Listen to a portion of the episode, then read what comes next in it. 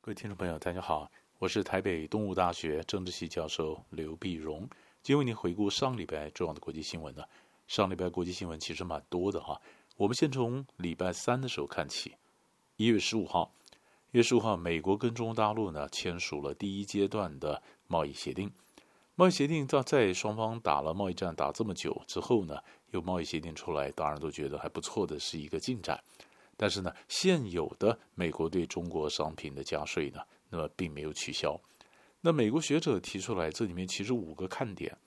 第一个看点呢，就是它是休战，它并不是自贸协定，因为呢后面还有第二阶段、第三、第三阶段，所以只能算是形式上的，它只是一个休战啊。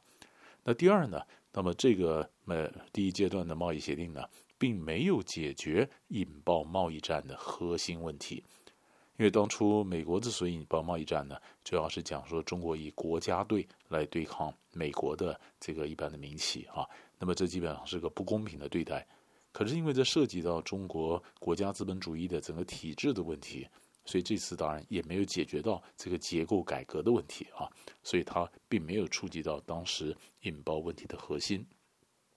第三个呢，它是缩小了美国贸易逆差，这是有的。因为中国大陆承诺两年呢买两百个 billion 两千亿美元这些商品，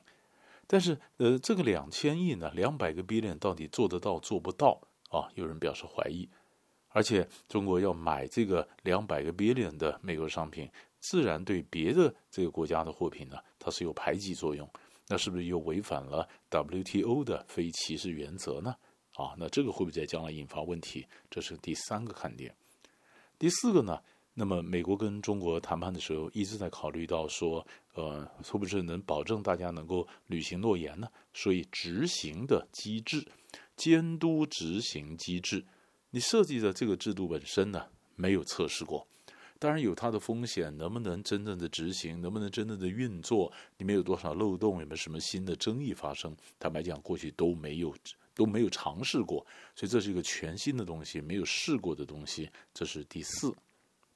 第五呢，当然九十六页的协议里面，那么还是有一些亮点的。亮点比如说保护呃智慧财产权啊，中国大陆就从一承诺说保护智慧财产权。那么虽然呢，中国也从来不承认它有强迫外商啊，如果进入中国要科技转移。但是呢，他还是有承诺，我不会啊强迫大家科技转移，就是他承诺的一件事情，他宣称他没有做过的事情。那么就智慧财产权保护来讲，这当然也是个算是一个进展，这是个亮点啊。所以大概这五个五个点里面呢，不能有过高的期望，有潜在的问题，但是也有它的亮点。这是美国一般对美中第一阶段贸易协定的一个评价。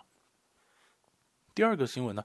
就同一天发生，一月十五号，就是俄罗斯的内阁突然总辞。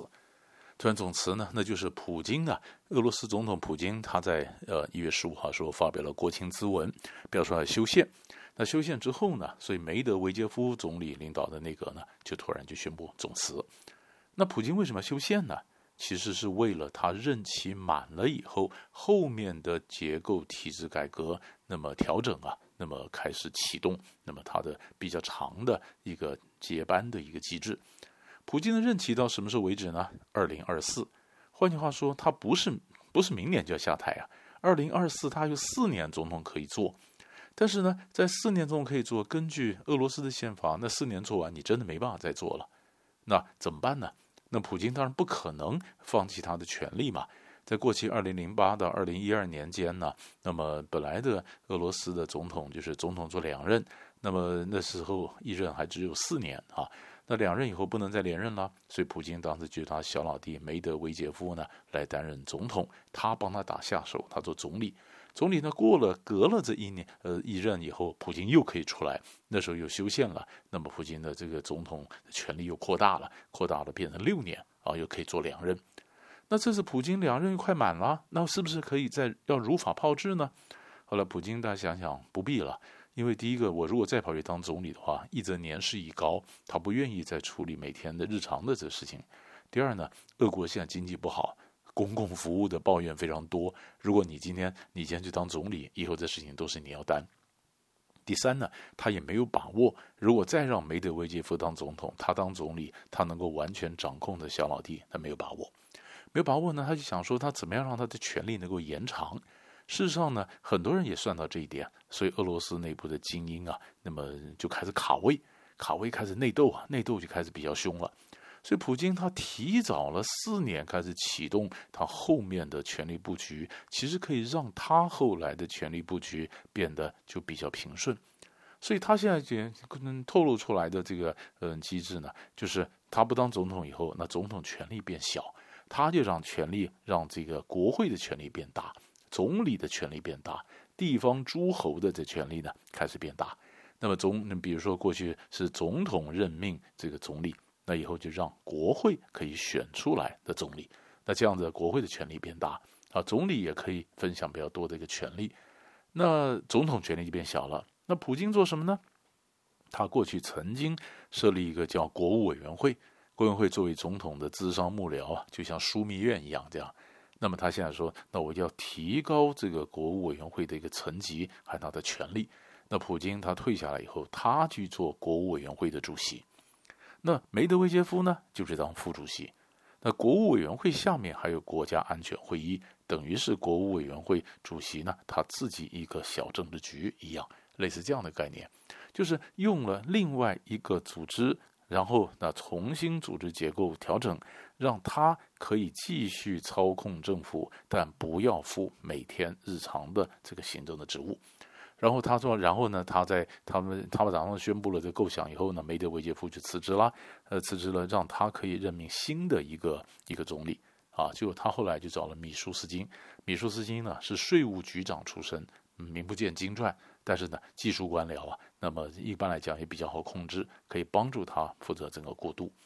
那一般的评价是这样的，就是说这样的俄罗斯的评这个这个总统呢，那么普京下来以后。他的既然交班的事情已经拉了这么长了，然后他自己的人马就可以带到国务委员会，带进国务委员会下面的安全会议，新的一批人马可以进来，大家就不要忙着卡位，啊，那这样子一般来讲会相对比较平顺。可是照这样来讲，是每以前我们看到很多独裁国家，独裁国家如果说是呃专制的一个，比如说像过去乌兹别克。比如说像土库曼，他的总统这个一下子死了以后呢，权力一下出现真空，就出现了很多的这个密不发丧啊，这种事情都有。但现在俄罗斯就不用了，老早就安排好了。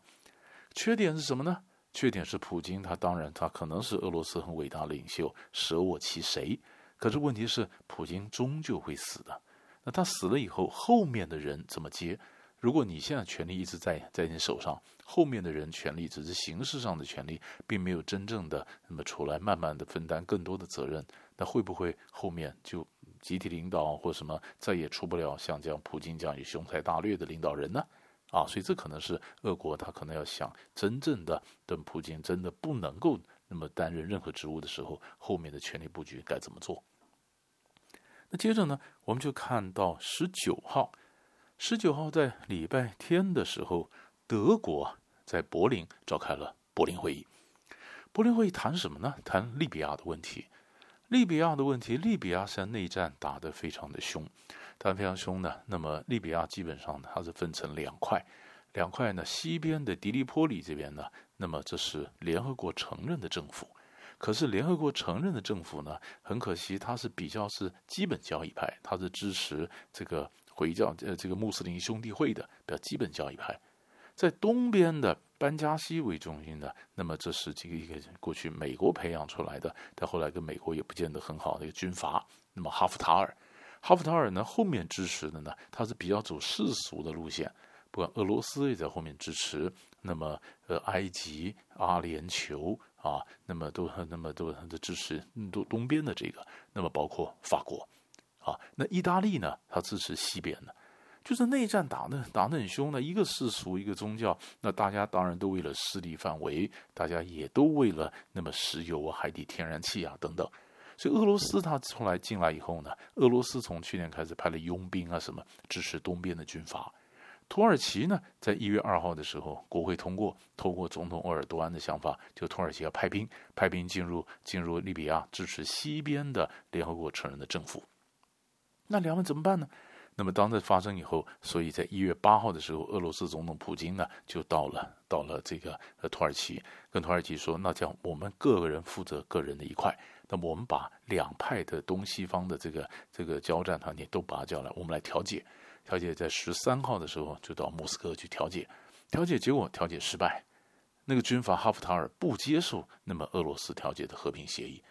那怎么办？怎么办？所以德国就说，欧洲其实一直在这方面旁观太久了，欧洲要扮演比较重要的角色。所以德国就这样仿效十九世纪的时候一样，外交上俾斯麦的外交一样，德国就在德柏林啊开了个柏林会议。柏林会议呢，就把东边的、西边的俄罗斯、土耳其、欧盟、美国、中国，那么以及阿欧阿拉伯国家的通通找来，我们来开会。